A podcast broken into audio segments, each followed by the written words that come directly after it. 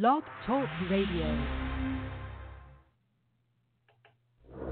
Ladies and gentlemen, this is the main event of the week, sanctioned by Steel City Collectibles. And now, this is the moment sports card fans listening around the world have been waiting for. It's Bringing collectors everywhere up to date industry news, giving the inside scoop on product releases. It's the Steel City Scoop!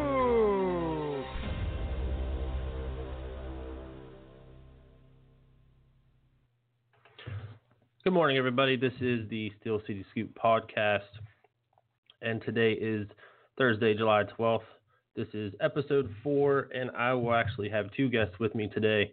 Um, the first one, excuse me, the first one will be Mike James, who is a trading card artist who has done work for Topps in the game, Cryptozoic, Leaf, and more. Um, actually had some recent work come out with 2018 Topps Museum Collection and with the brand new 2018 Topps Big League Baseball that just released on on Wednesday.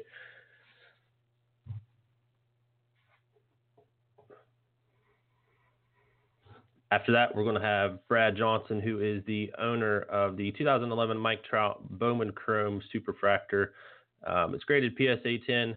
We're going to talk to him a little bit, see what how he got the card, why that card, what he plans to do with it, um, a little bit more. So definitely excited about today. Two guests. Uh, last week we had our first guest, who was James Spence Jr., founder, president, and owner of JSA Authentication. Today we have two guests with us. Um, I would say with Mike James, you're going to be familiar with his work, maybe not the name. Definitely going to be familiar with the work from past trading card releases. Uh, we actually did a five questions with Mike earlier in the week, um, along with a five questions with Jake the Snake Roberts. So definitely check those out. Um, a few of the questions we might duplicate today on the show, but want to make sure um, he gets some information out there, uh, what he's worked on in the past, maybe what's coming up soon, and a little bit of history on his collecting habits and how he got into uh, the trading card art part of the business. So, actually, Mike is actually ready to join us. I'm going to go ahead and bring him on. Give me one second here.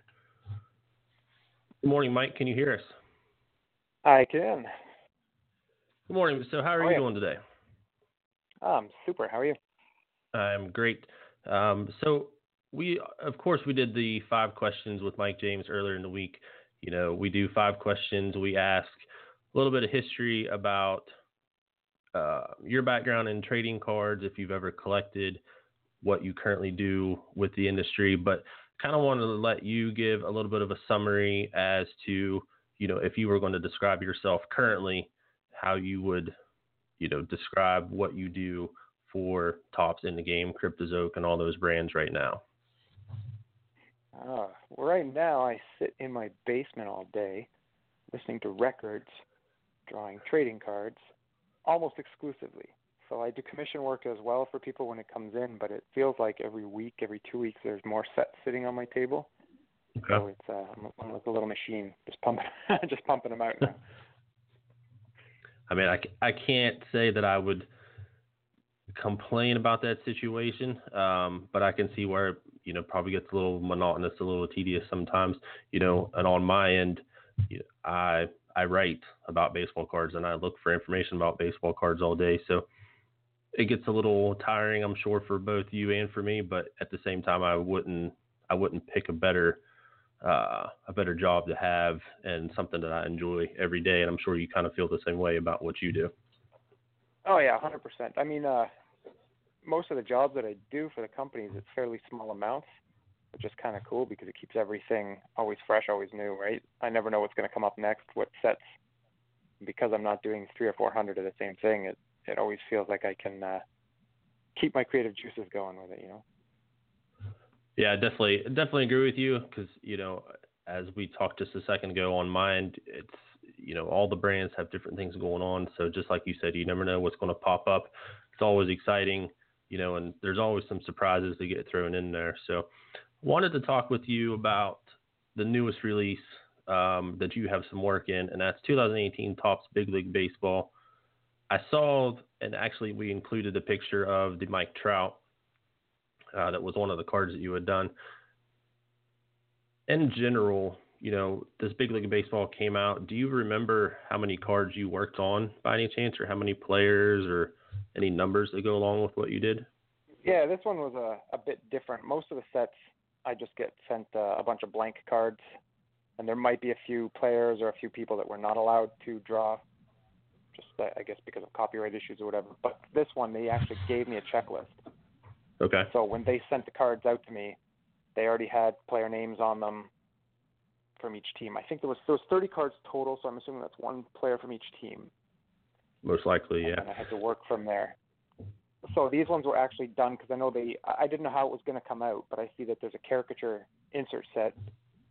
So I uh, I drew them to size. So each card was actually hand drawn, like right down two and a half by three and a half inches. And then uh, I guess there's the caricature set. I don't know what the odds are of pulling those. And then there's the one of one, the original art cards are also included in that. And then as a part payment from Topps, I get to do a few artist returns that I can then sell, which is where the uh, the Mike Trout I'm assuming you're talking about came from. So explain the difference because the artist return that I, I would admit that's a new term for me, and especially in researching what you've done, I've seen that you had mentioned that term a few times. So explain the difference between you know this the sketch, or maybe I'm duplicating some terms here, but what's an artist return versus the one-on-one that might be in the packs versus the copies of your sketches that you know are the mass-produced inserts? I guess it depends on which company and which set you're working on. But typically, like uh, let's take 2018 Topps for example. I would do a certain number that will be pack inserted, all one of one hand drawn, and right. then for every certain number that you drop, based on whatever contract I guess each artist signs or whatever company you're working for, the company will give you an extra blank card that you can then do whoever you want to as long as it gets approved. And then that is one that you can sell on your own as part payment for your work on the set. So basically, what that does is that uh, the, the way I take it, it allows the artist to decide how much time they want to invest in every card that they do and then price accordingly for their artist returns in order to compensate for doing the work on the sets, if that makes sense. So I don't want to, you know, I don't want to divulge too many personal details, but are you is that considered your payment or are you paid and then that's an additional kind of bonus to the whole process? It's it's part and part. So I assume what it does is it allows the company to pay the artist but have more work in the set. And then by them giving me the artist returns, I can charge what I want. I can command the price that I want to for those. It, it actually, the way I look at it, everybody ends up winning because the artists are able to do more work because they can keep the artist returns for extra payment. The companies are able to put more art into the packs because they won't be paying as much because they'll be using those as part compensation. And then that means there's more art in the industry for the collectors to chase after. Gotcha. Actually, that was a pretty good explanation. It, it, seemed like it all flowed and everything made sense. That was a pretty good explanation for that. Um, I don't. I didn't want to jump around and I didn't want to get too far ahead, but we asked you, you know, the five questions and your background in collecting, and um, you had mentioned being a Cal Ripken Jr. collector and then collecting some cards from your childhood, but trying to get them graded uh, Beckett or BGS 9.5 the one thing I wanted to kind of expand on with that was can you name some cards that you're trying to obtain or that you have obtained as a Beckett BGS 9.5 or something that's you know on your list of I have to have that eventually? Oh yeah. Uh, the last big one that I picked up was the uh, 2001 SP Authentic Albert Pujols. He was uh, probably number one on my list. I used to have it, and I regretted selling it when I was younger and that's one that I always wanted back. It's actually when I look at my list, most of the cards now are not high-end cards. They're the ones that I have the biggest memories attached to. So uh, the next ones on my list, I want to get Dave Justice 1990 Leaf. Uh, I'm really chasing after the Chuck Knoblauch uh, score rookie auto buyback. So I think his rookie card, if I'm remembering right, was uh, 2001. For Knoblauch, am I, am I 1991? Nine, Maybe it's 91. 91. 91. Yeah. 91. So I think at 93, Score came out with a buyback of his auto, and there's 3,000 out there floating around. They're signed in gold on the front. They have a little hologram on the back, but it's proving to be super tough to find right now. Um, I'm not sure if it's maybe because uh, there's not a lot of Knoblauch collectors out there right now, so they're all sitting in somebody's boxes. But that's probably the number one on my list to track down next. I would But say that uh, I look is- at the whole list,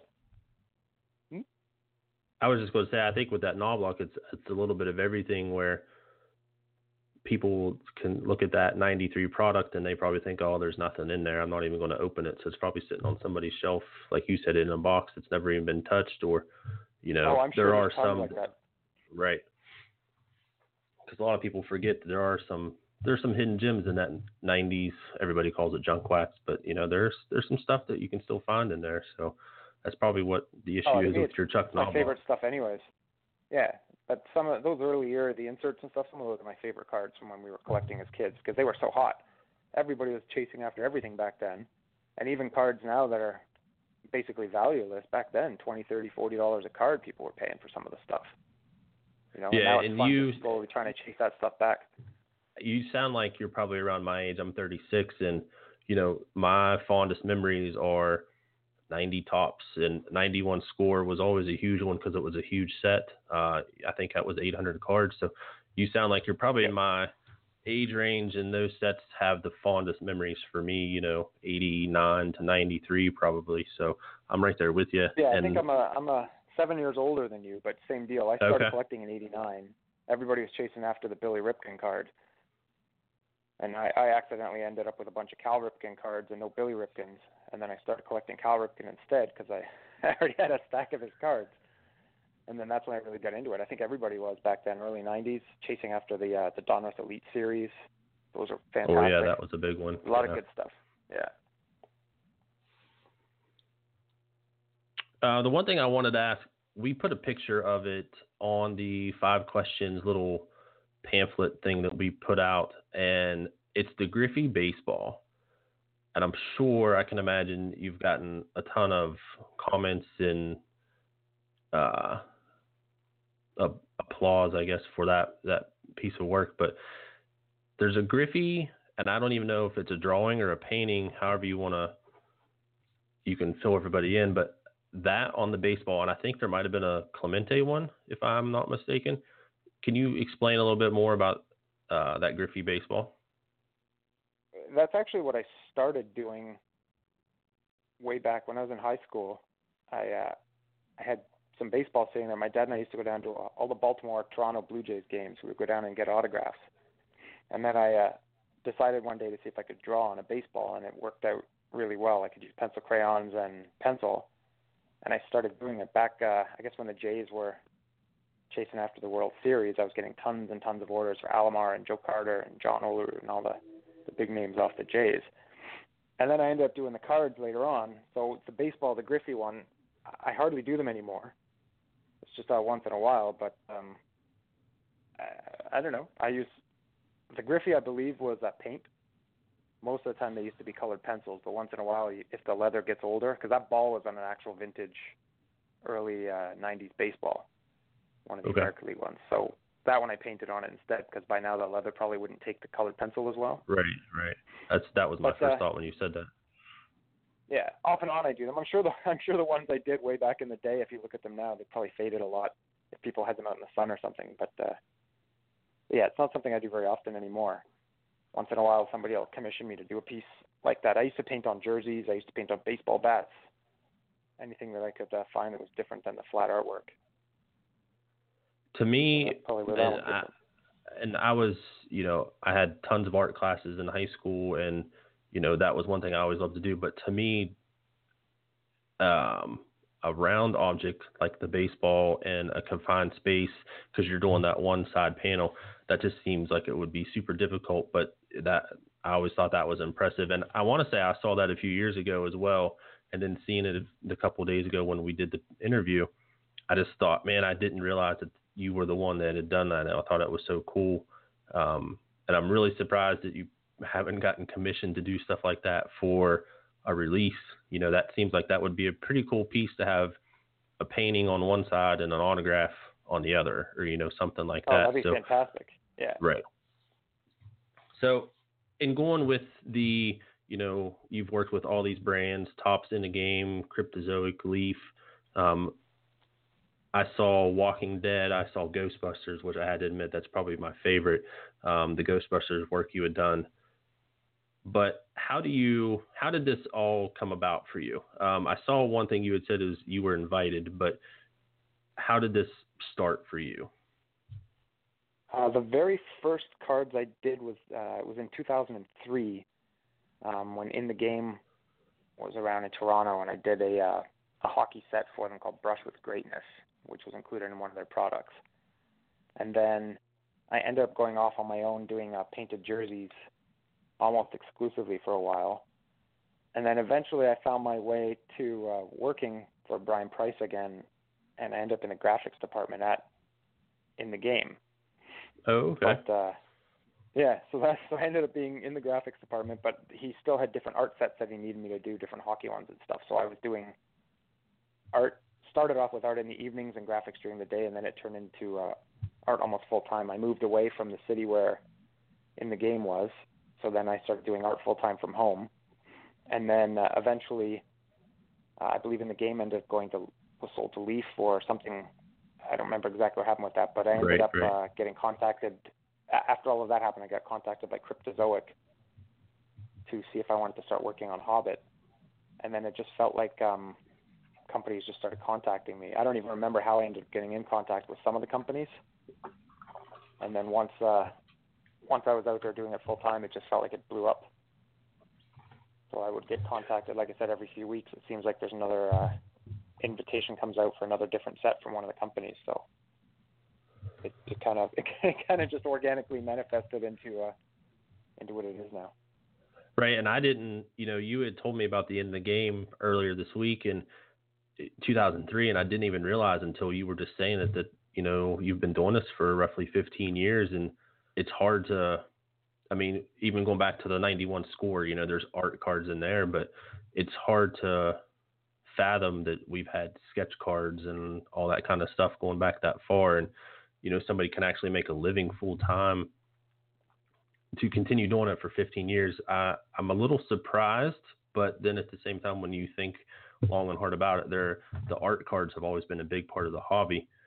Um, so I th- to me, that's impressive that you've done it for that long, and I, and I hope that you can continue to do it for you know for 15, 20 more years, and that the hobby, you know, flourishes that much. Wanted to ask you two questions though. I had said my favorite was probably the, the Ghostbusters, and for me that hits home. As a child, you know, I bought that set um, for me to personally keep no, you know, no real value in it. It was just a sentimental thing that was always a favorite show as a kid. But for you, the two questions are: Is there something that sticks out to you that was your favorite thing or most enjoyable? You know, maybe not I don't want to say not your best work, but maybe you didn't even care what the subject was. You were just enjoying it the whole time.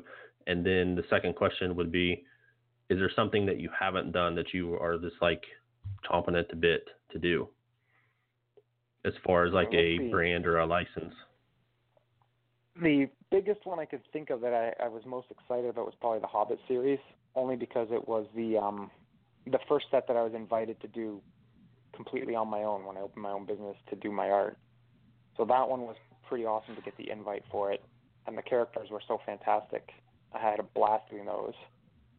Uh, I did enjoy Ghostbusters, but I made a big mistake because I only chose to do seven pieces of art plus one artist return for myself out of the whole set. And then Mhm. once I had the cards and I started looking at the pictures, I contacted Cryptozoic back to see if I could do more, but they'd already filled their artist list for it. So I kind of regretted that I only did eight of them in total, because that one was a blast to work on.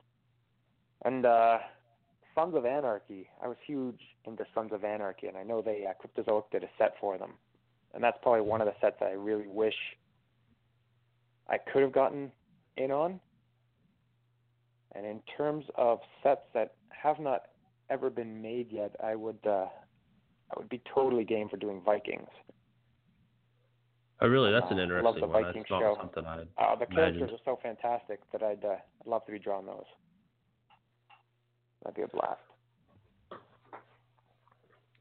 honestly thinking about it i'm surprised it, you know maybe it is already but i'm surprised something like that hasn't uh hasn't started to be in the works you know maybe it is but i've i've heard a lot of people that are huge fans of that show as well so going back to you said big league baseball and you said you 30 um pieces that you had done for that set Yeah. how how far in advance do they give you the notice of hey you know we need these done by this day and then kind of going into that you know expanding off of that question how long on average because you've done this for 15 years you probably have it down to a science but how long on average does one card take i mean i'm assuming you have to kind of plan this out a little bit Well, 100%. And it, it fully depends on which company and which set. There are some sets where it feels like you have months and months. Uh, Big League Baseball, we had quite a long time frame between when I finished the art and when the set released. And I think looking back at it now, there's a few players that are not on the same teams anymore, and they haven't been on the same teams for quite a while. But the set started so far back down the line that right you know, some of that stuff's inevitable. There's been sets that I've worked on where the time frame, the turnaround's been under a month.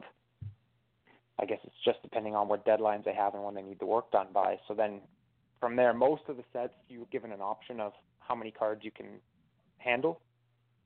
So some of them might have a minimum. You have to do at least 30 cards. Some of them don't have any minimums at all, so it's just based on your schedule.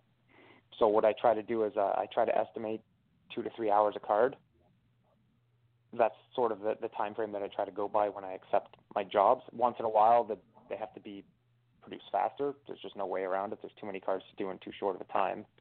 And then there's certain ones where I, I try not to spend so much time on them, and I, I just find myself I, I can't stop. Um, I did Star Wars 40th anniversary. I think it was last year. yeah i and did some of the cards that that I started working on. Once I started working on them, I I couldn't. They were just slowly building up, and they were. I was liking them more and more, and I some of the cards I probably put four or five or six hours in on, just to get them done. So I mean, it's totally. And I, I guess it depends on the themes too. The museum baseball that I did, the backgrounds were a sort of a gray paint kind of feel to them. I didn't have to spend quite as much time on those because the backgrounds weren't there. There's other ones where I have to do a full background as well, so obviously Right, more right. time spent per card. But estimated, it's probably two to three hours a card. So you're looking, I would, I mean, we'll say a, a typical day for most people is eight hours. So you're probably looking two per, uh, two to three per day, roughly. Does that sound about right? Uh, it depends. There's lots of times that I find myself after dinner, kids are in bed, and I'm still up working on various Okay. jobs. You know, so it's uh, yeah. There's days when there's lots of hours put into it. There's days when there's just less hours. I guess there's other stuff Right. because I do graphic, I do graphic design as well. I do commissions. So I mean, it, there's always something going on. But I would say I probably put in a put in a lot of evening hours as well to get it Gotcha. done. And not so much because it's a necessity, but more because I I can't seem to stop. I just like drawing all the time, right? So I guess it could be worse. You could you could hate what you do. I guess what you do. So that is a good thing that you you love.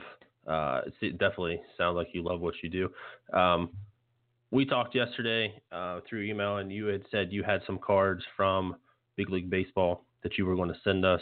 You know that we could give away. Wanted you to kind of give me some more information on that, and then maybe I can tell everybody uh, what to expect and what to look for. yeah, it's actually uh, it's museum collection.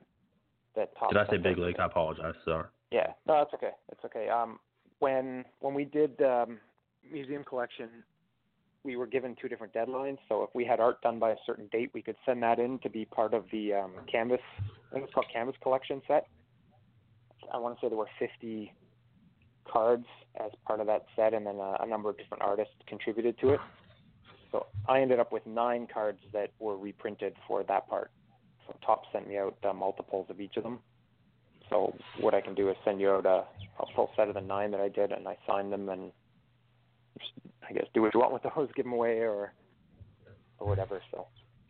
Yeah, I will definitely. Uh, I guess we'll see what what they are exactly when we get them, but you know maybe we'll do a couple different contests for uh, put two or three together or something like that, and uh, see if we can get some winners out there for everything. I wanted you to go ahead and plug, you know, your Facebook, your Twitter, or, or even if you have a site where people can commission work. I wanted to let you do that before I let you go today. Oh, pretty much the only place that I sell other than eBay would be uh, just Facebook, and it's uh, facebook.com slash mikejames.artist. And I also have an Instagram account, which is Mike James Artist as well, but I barely ever, I never seem to use Instagram, so it's almost all done through Facebook. But people can find me through Facebook pretty easily, anyways. Okay, actually, I I thought maybe it was just the way that it was formatted. I saw some uh, some pictures on Instagram. I actually thought more of the stuff was on there. Maybe I'm a little confused, but I saw. I think that's where I saw the Griffey. So maybe that's what I'm thinking. But yeah, I, um, I post on Instagram. I just don't post that often. Gotcha. I find it's the uh, the, the same people that seem to follow me on Instagram are the same people that are on my Facebook anyways for a yeah, huge definitely. part of it. So, you know, I just I just tend to stick to Facebook for most of it. Okay. Well, I appreciate you being here, Mike. Uh, it was a pleasure talking to you. And anytime that you want to come back on and talk about what work you have going on, I invite you to come back. You know, just email me, let me know. I definitely want to ask it before I let you go for sure. Do you have anything in the works that you can talk about? What do I have in the works I can talk about? Hmm, Didn't realize that was a tough most one. of the times, yeah, well, most of the times when you sign uh, you sign the contract, there's a lot of the sets you're not allowed to announce okay. that you're working on until the company is ready to announce that it's being worked on. So I have, uh, I think I have four or five different sets sitting here right now. I can say that I worked on Stranger Things. Okay. But I'm not sure when the release date is going to be. That's from Topps. That's so pretty that soon. I want to say that's September, but I might be a little, yeah, I got little a off on that. Up. Most of the time, I don't even know when the set releases until I see other artists post their work on Facebook, and I'm like, oh yeah, I forgot I did that So- you know what? I'll take that. how I 'cause work. Stranger Things, I feel like, is going to be a bigger set for the non-sport fan. So I'll take that. That's a good, good ending. Good little sneak peek as to what's coming. Um, I appreciate you being here today. Um, like I said, anytime you want to talk about something that just released or you have coming up, anytime you want to talk to me, just let me know, and we'll definitely invite you back on for another conversation. Yeah, we'll be in touch because I have my own. Uh, I did my own card set last year, and I'm going to be working on another one very soon. But I, I haven't told anybody what it is yet. But once I get Oh, more you know details, what? Go ahead and talk about that one because I, I completely forgot. I was thinking all about the Topps stuff recently. I completely forgot. Go ahead and talk about that one real quick. oh, what the one I did last year? Yeah, yeah. Because I saw. yeah, the I set I, wanna did last say, year.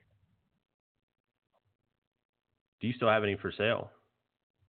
I do. It was called Welcome Okay. to the Show, Right. and it's a 20 card set of sideshow performers from around the world. And the way that I set it up is every set includes one card that's autographed by one of the performers as well. And then I had randomly inserted parallels. There's red parallels, like red bordered ones, and then there's some mini one on ones and stuff inserted. So it was a awesome to work on, and it was really cool because I'd never done a set before, and to try to orchestrate how to get it all signed, I was shipping cards all over the world, and we had uh, some of the people that were in the set were on tours in different places, so we had to try to figure out, orchestrate how can I get the cards shipped out somewhere where they'll end up being on the road. So we had friends who set networks up to try to, to get the cards out to the right places so that we could get everybody to sign it. So that was, uh, yeah, I had a great time doing that. So that one's still sitting there. I still have extras of those. And at some point, when I, I can get the time, there's going to be a series two because the first one was really well received. But I have another secret set that I'm working on. It's kind of in the same vein as that, but not Okay. exactly. But once I uh, once I get a little closer on on figuring out exactly what I'm going to be putting into the set, then I'll give you guys a shout back and uh, let you know what it's going to be because I think it's going to be fantastic. Awesome. Yeah, I would love to have you back and talk about that. Um, I did see the the set that you were talking about originally, and I didn't realize that those were actual. I don't want to say characters. That might not be the right word, but I didn't realize that those were actual real people. Yeah, yeah. I got I got asked that a whole lot whether these were characters I had created or if they were actually real performers, and they're all they're all real. So guys like the Lizard Man, and the Lizard Man's fantastic, fully tatted up from head to toe now. Yeah, I will uh, definitely when I get back, I'm gonna have to look that up a little bit more and put some more research into that because I didn't realize that those were actual real people. So. Yeah, and if you're a reader of things like Ripley's Believe It or Not, not in Guinness World Records and stuff, there's there's a lot of pictures of, of a lot of the the characters in there. So. All right, sounds good. So I appreciate, like I said, you know, we tried to end this a couple of minutes ago. We got sidetracked again, but I appreciate everything today. And it, like I said, anytime you want to come back and we'll talk about the new set um, once you're ready to release those details and then anything that you might have coming up, you know, and maybe the Stranger Things, maybe that'll be a good time frame for us to reconnect and have another conversation. So thank you, Mike, for being yeah, here. especially once I can share the art for that. So. Yeah, absolutely.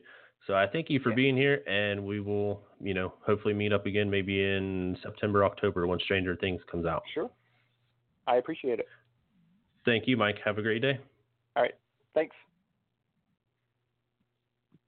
All right, guys. Our second guest is actually waiting in the queue. I wanted to go ahead and give a little preview first. Um, his name is Brad Johnson, and he is actually a collector. He's actually a collector in the Pittsburgh area that has a Mike Trout. You know, earlier this year, a lot was said about uh, Vegas Dave's purchase of the 2009 Superfractor for $400,000. So when I saw this card pop up, actually in a Facebook group, um, I was a little surprised that it was out there and definitely wanted to talk to this guy and wanted to talk to the owner of the card and see, you know, how he got it, what his plans are, um, and if you know if he was you know maybe going to reach out to Vegas Dave. So we'll go ahead and bring him on to the show right now. Good morning, Brad. Can you hear me? Okay. Yeah, Jason. How are you? I'm doing great. So I don't know if you were able to hear that that little intro or not, but I told everybody yeah, that you are okay. So I told everybody that you are the owner of the Mike Trout Superfractor. This one is actually the 2011 Bowman Chrome. The nice thing about yours also is it's a PSA 10. So everybody was talking earlier in the year, and I actually did an interview with Vegas Dave about the purchase, and you know there's tons of opinions about that interview out there, but the the hobby, the industry had tons of opinions about that price. Um, Four hundred thousand dollars for the 2009 Bowman Chrome autograph superfractor of Mike Trout, you know, kind of considered the modern holy grail. I didn't realize that the 2011 that you have was actually out there. How long have you had this card? Um, I bought it this winter during the off season, so I've had it for uh, roughly about six months now, five six months, not that long. But but since I since I bought the card is when the sale of the, the 2009 happened. So that kind of worked in my favor. Yeah, definitely. Because that sale, I want to say that was May, uh, mid May. And definitely Trout's playing for 2018, how he's done hasn't hurt that card by any means either. Um, he's definitely continued his pace and continued to, you know, show why he's the number one player in baseball. I think most people would agree. But when you bought the card, was it already PSA graded? Yeah, it was already PSA graded, um, and I actually got a little bit of backstory from it. So the guy I got okay. it from uh, lived down in Dallas, Texas, and you know he didn't want to sell the card. He's kind of in it long term, and his son was having some um, medical issues. That's why it became available to, to help pay for medical bills.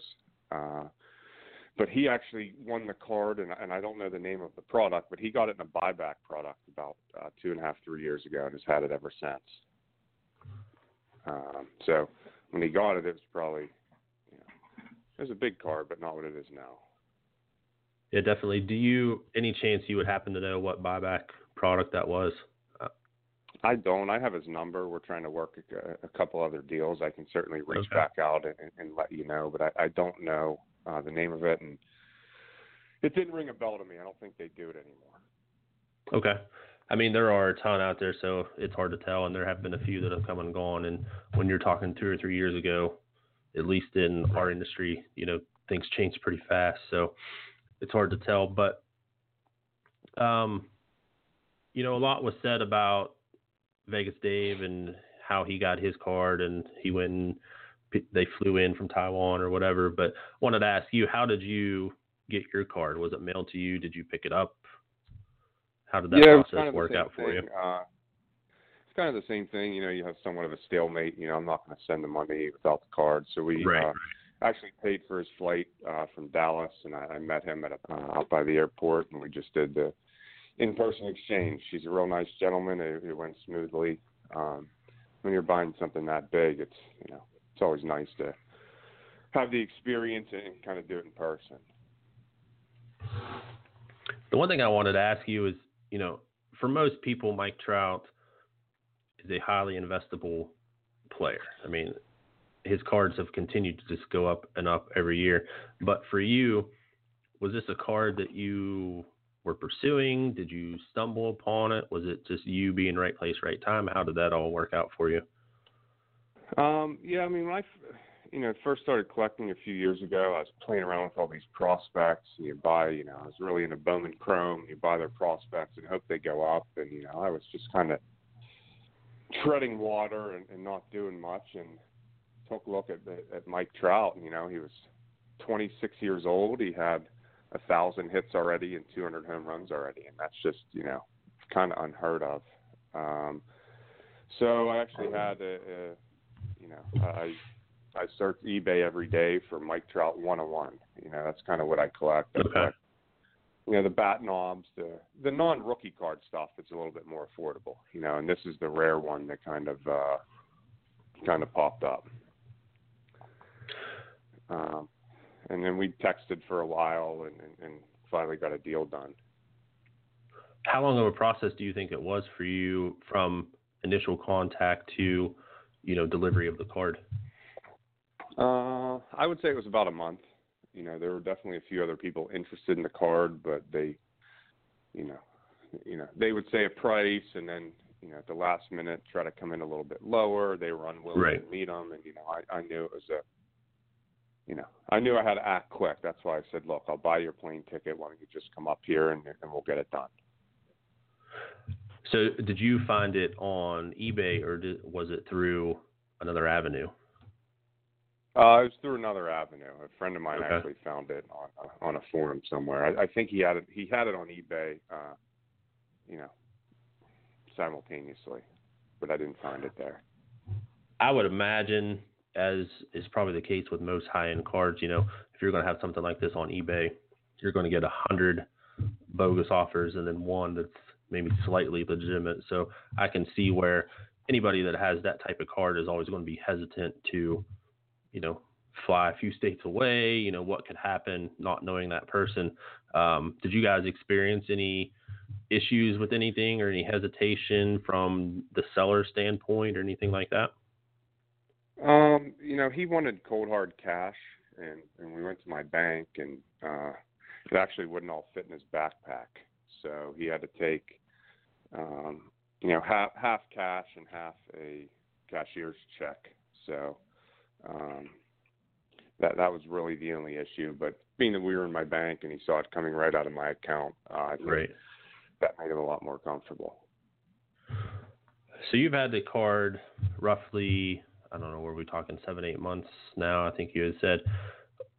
What are your plans to do with the card? I mean, I saw it on a Facebook group um, that it was at least possibly for sale, but you know, what are your plans and are they set in stone as to what you're going to do with the card? I mean, initially when I bought it, it was just kind of to hold long term. You know, I'm not like a card dealer like a lot of these guys. I, I do it Right. because I like it. And I, I like, you know, especially the rare stuff, the Mike Trout stuff. Uh, I just like to hoard it and keep it in the safe deposit box and head down there every once in a while and, you know, put more in. Um, you know, and I had I really had no plans to sell it, uh, but like we discussed when Vegas Dave sold the 09 for 400,000, it kind of got the wheels turning. Uh, and then just last week, actually a week ago today, my wife and I had our first child, so uh, finances always become magnified at a time like that. So um, yeah, definitely. Congratulations, by the way. We talked about that too. Yeah, thank you. So um, you know, I think if someone wowed me with a price, I would uh, uh, I, I would definitely move the card if the price is right. Um, but otherwise, I'm not you know in a big hurry uh, to sell it. I, I kind of I posted on a few uh, Facebook groups out there, and just to, you know, again, like you talked about on eBay, you get a lot of people that are not so much trolling, but just not making serious offers. Um, but I, I, I'm going to be at National. Uh, we have a table up there in Cleveland next month, so you know, I figure wouldn't be a bad thing to get a few, you know, folks talking about the card and maybe come by and, and get a deal done if the price is right. Do you, because uh, I mean, of course, we're going to be at the national too. But do you happen to know um, your booth number or anything like that, or where you're going to be? You know, quite honestly, my business partner took care of all that. He booked okay. it all and, and has did all the paperwork. I can certainly shoot you an email and let you know. Um, you know, we're uh, we all collect here in our office in Pittsburgh, so uh, we, we've been up there before, and rather than you know, lugging around bags and cases of cards, it, would be a lot better idea just to set up and, and have a home base up there. So I have to ask because this is always, you know, a topic topic of conversation in my household. You know, with my wife, how when you're dealing with this much money or what could potentially come out of the sale of this card, how does your wife, significant other, how does she react to any of this, or does she even get involved?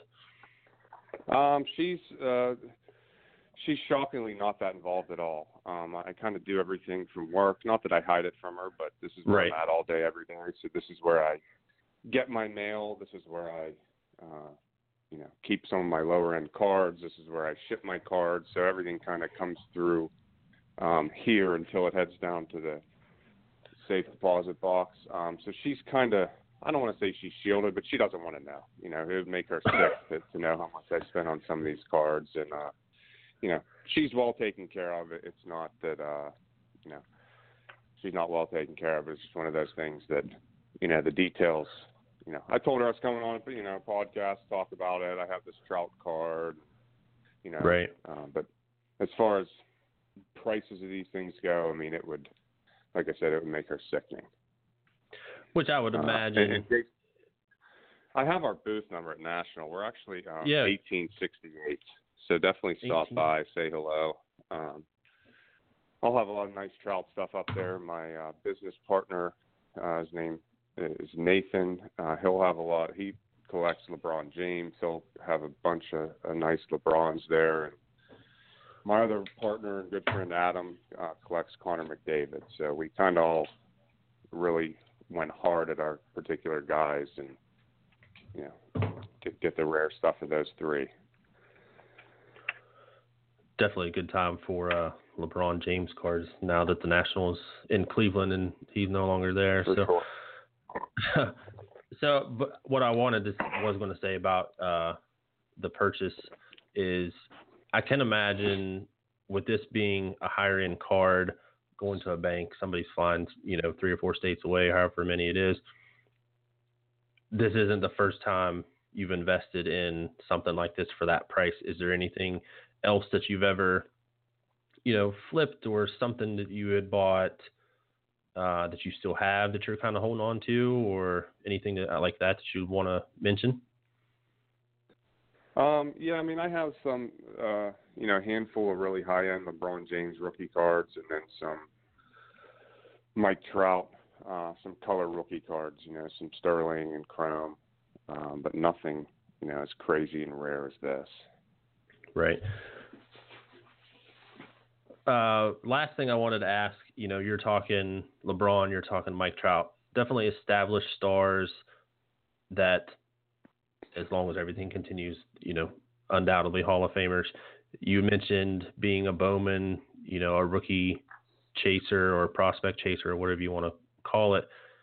Is there anybody that's you know maybe one or two years in, or maybe that just got drafted for any sport that you're considering? Maybe, hey, maybe keep an eye on this guy, or maybe buy two or three cards. Anybody that you're looking at personally? Yeah, I mean, I think the I think Trout and LeBron they might be kind of once in a generation kind of guys, and that's why Definitely, I'm yeah, so heavily invested in them. Um, the one guy, and, and being that he's from Pittsburgh, I'm kind of intrigued by him, and I, I think uh, I don't I don't know if you're familiar with Brendan McKay at all, but um, he he played here in, in Pittsburgh, got drafted by Tampa, and I think Ohtani kind of paved the way for him to play both ways. You know, he's still pitching and hitting in the minors, and that kind of intrigues me. It's kind of like a Babe Ruth esque. Um, not that he would ever be that good, but I have uh, I have a nice stash of him just because I I think it's interesting that that he plays both ways. It's just something you don't see a lot, and, and even for the last few decades, when guys could do that, they weren't allowed to. You know, it's like you had a pick: are you going to pitch or hit? And Right.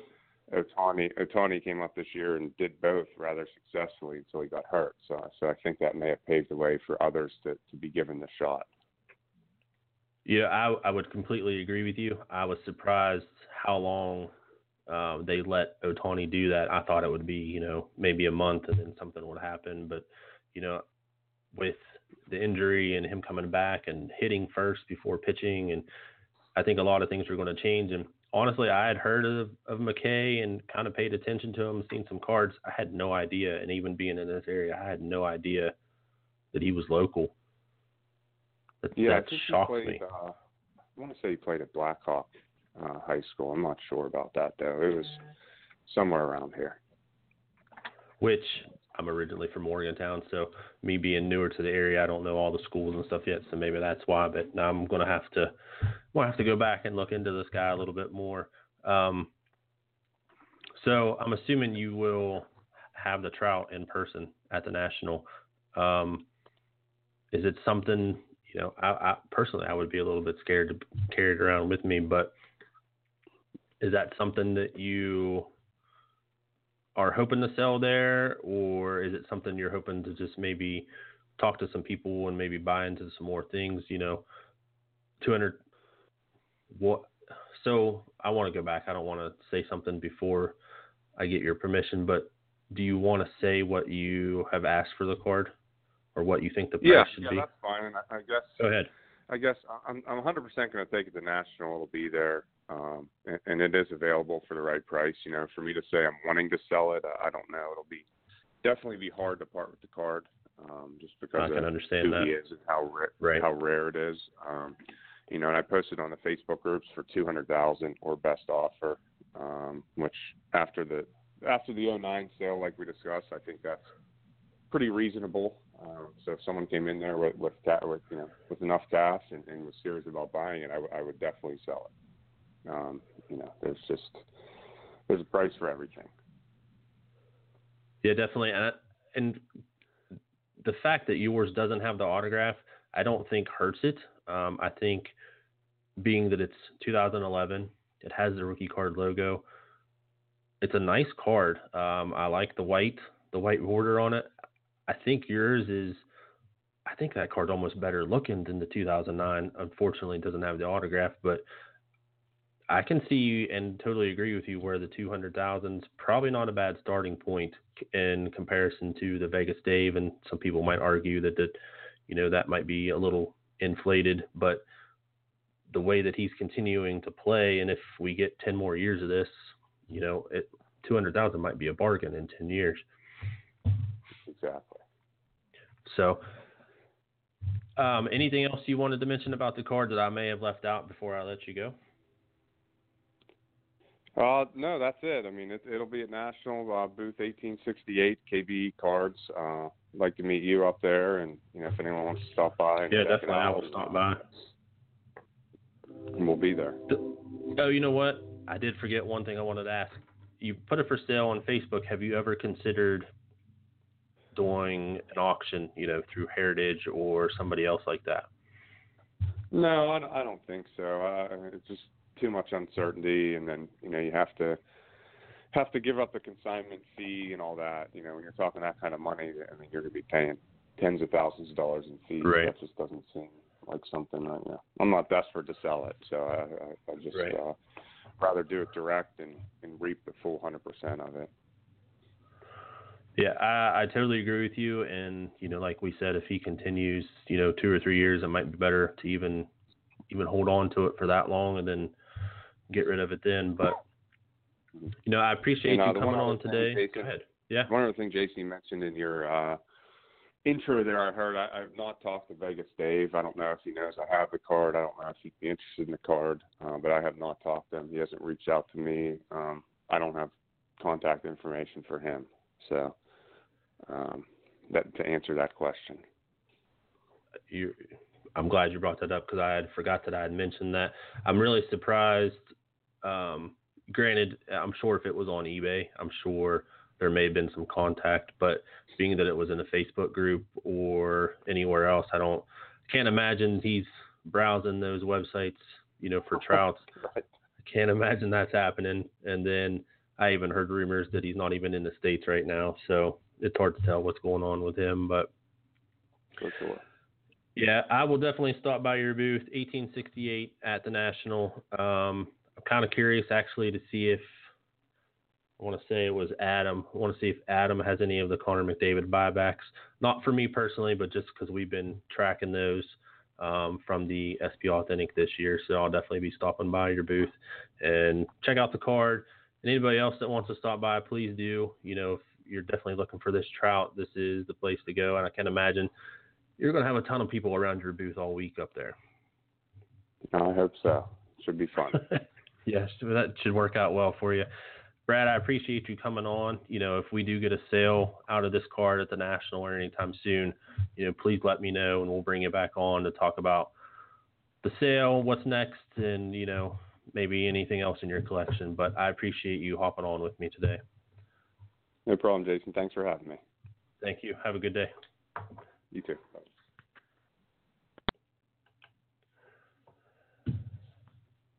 All right, guys. I hope you enjoyed our interviews today. Definitely some different perspectives. You know, Mike James is an artist that has done work for multiple brands. Um, definitely has some stuff coming up in said and some other sets that he can't talk about yet. So I would say you're going to see some more stuff from him 2018, 19, and continuing continuing on from there. Uh, Brad, like we just talked about, has this Mike Trout 2011 Bowman Chrome. It's the PSA 10 Superfractor. Like he said, he's going to be at the National Booth 1868. You can see the card there in person. Um, two other friends of his will be there. I think he said KB Cards, uh, booth 1868. We're going to have some LeBrons for sale, Connor McDavid. So definitely stop by. I would advise you to stop by early in the day because I would imagine that booth is going to have a ton of people, at least window shopping, but they're going to want to see the Mike Trout for sure. And then if there are some other high end cards, it's going to be a crowded booth. So definitely stop by there early. Speaking of the National, we are, of course, going to be there, booth 655.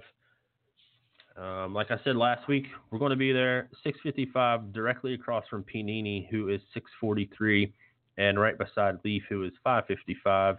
Upper Deck and Topps are just, I want to say a couple blocks away, but that's, you know, a couple booths away. So Upper Deck is a little diagonal from us, and Topps is down just the a little bit from us, just down the road at 1055. Upper Deck is 343. More information coming soon about our redemption program for the National. Um, actually might have that coming out next week. We'll see. Um, I think they're finalizing or maybe have it finalized already. Um, wanted to talk about the podcast. I appreciate everybody tuning in. This is episode four. Like I've said before, you can listen to us live. Typically it's on Fridays, but I think that may change um, just because it seems to be if I'm out of the office, I'm out on a Friday going to the Chantilly show this weekend in Virginia. Stop by and see Steel City Collectibles. We're going to be there. looking for our booth numbers right now.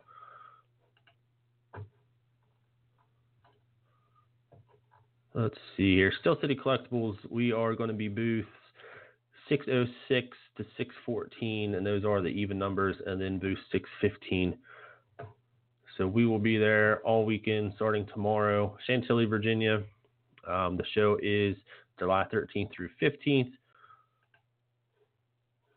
And getting back to the podcast, like I said, Fridays typically at 11. This week was Thursday at 11 because I will be going to Chantilly tomorrow with the rest of the guys.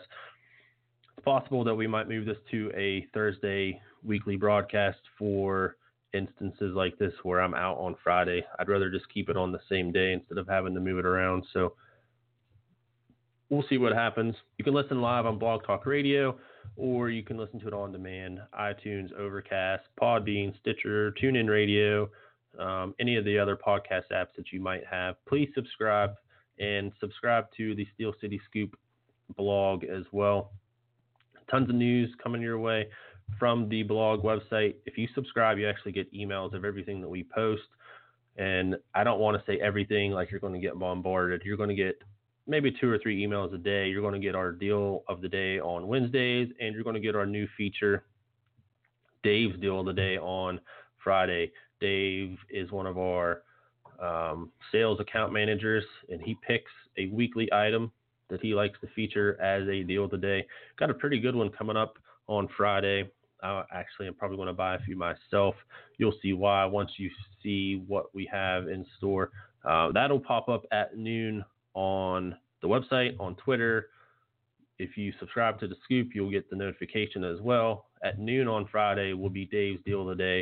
It's a pretty good one and it's a really good price actually. So definitely check that out. Um, one thing I want to mention, we have this segment called Five Questions with. It's on Steel City Scoop blog. This week we did two. Typically we do one a week.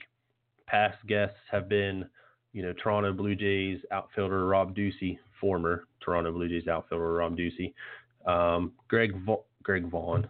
I wish it was Greg Vaughn. I'd like to talk to him too. We did an interview with Greg Zaun. We did an interview with David McCarty. Uh, David McCarty was one of the top prospects in 19, I want to say 91, 92 for the Twins. Uh, we did one with Rich Klein. Did one last week with Evan Mathis, who was part of the Eagles. He was part of not the band, but the football team. He was part of the Broncos Super Bowl 50 um, championship team the seller of the Mickey Mantle 1952 Topps that sold for 2.88 million dollars. So definitely some good some good guests that you'll want to check out. We asked them questions. I'll give you one of the questions.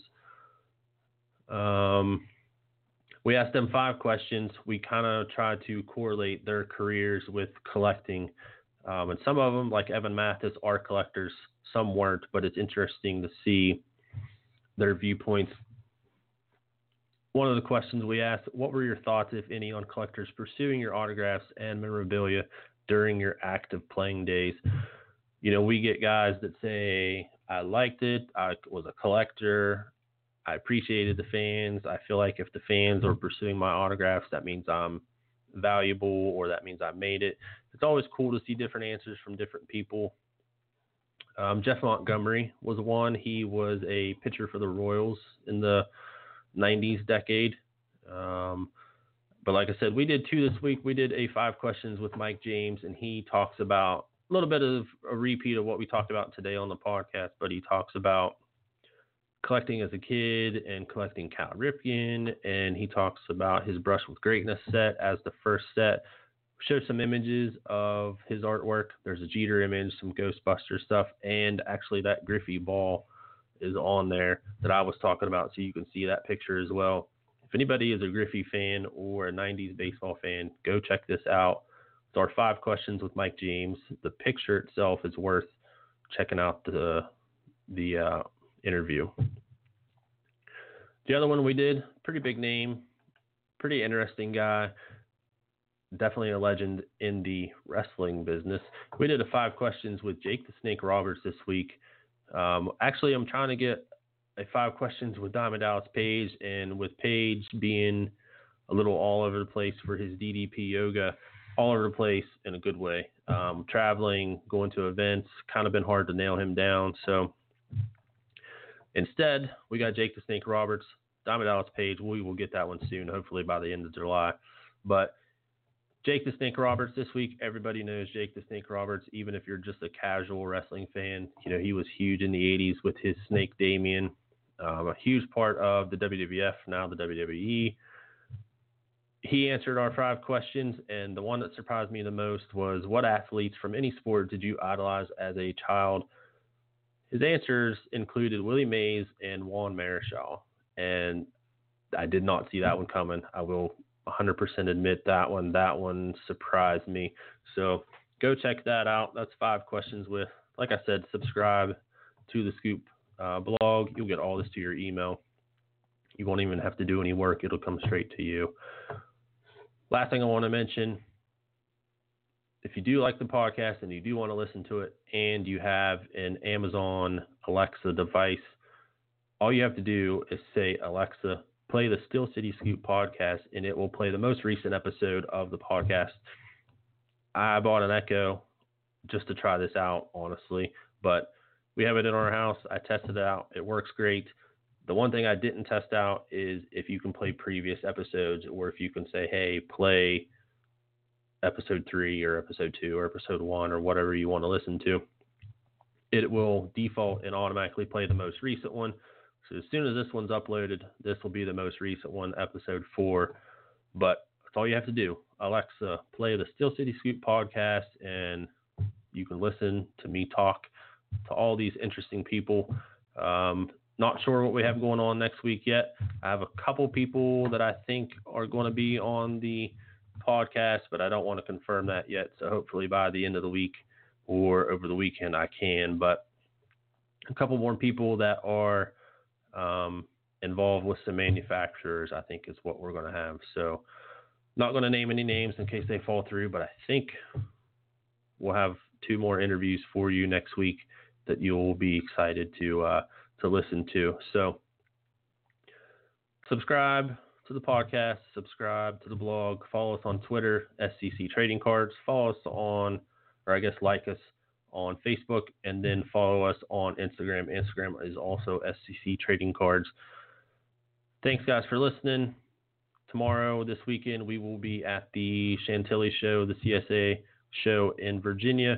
And then coming up in just a couple weeks, we will be the national booth 655. So definitely check us out. Any questions, comments, feedback, anything like that, let me know. Hit me on Twitter, hit me up on email, Facebook, whatever it is. Let me know what you're thinking. Let me know what you'd like to hear. Let me know who you'd like me to interview. You know, whatever you want to hear on this podcast, please let me know because I do it for you guys. I do it for me because I love talking to these people. But, you know, more importantly, I'm a collector still, even to this day. I want to do things that are interesting and I want to know what you guys think is interesting as well. So I want to do this so that everybody enjoys every episode. So any feedback like that, let me know. Rate the podcast, please. Give us a five star rating. Leave us a review. Every time you do that, it bumps us up a little bit.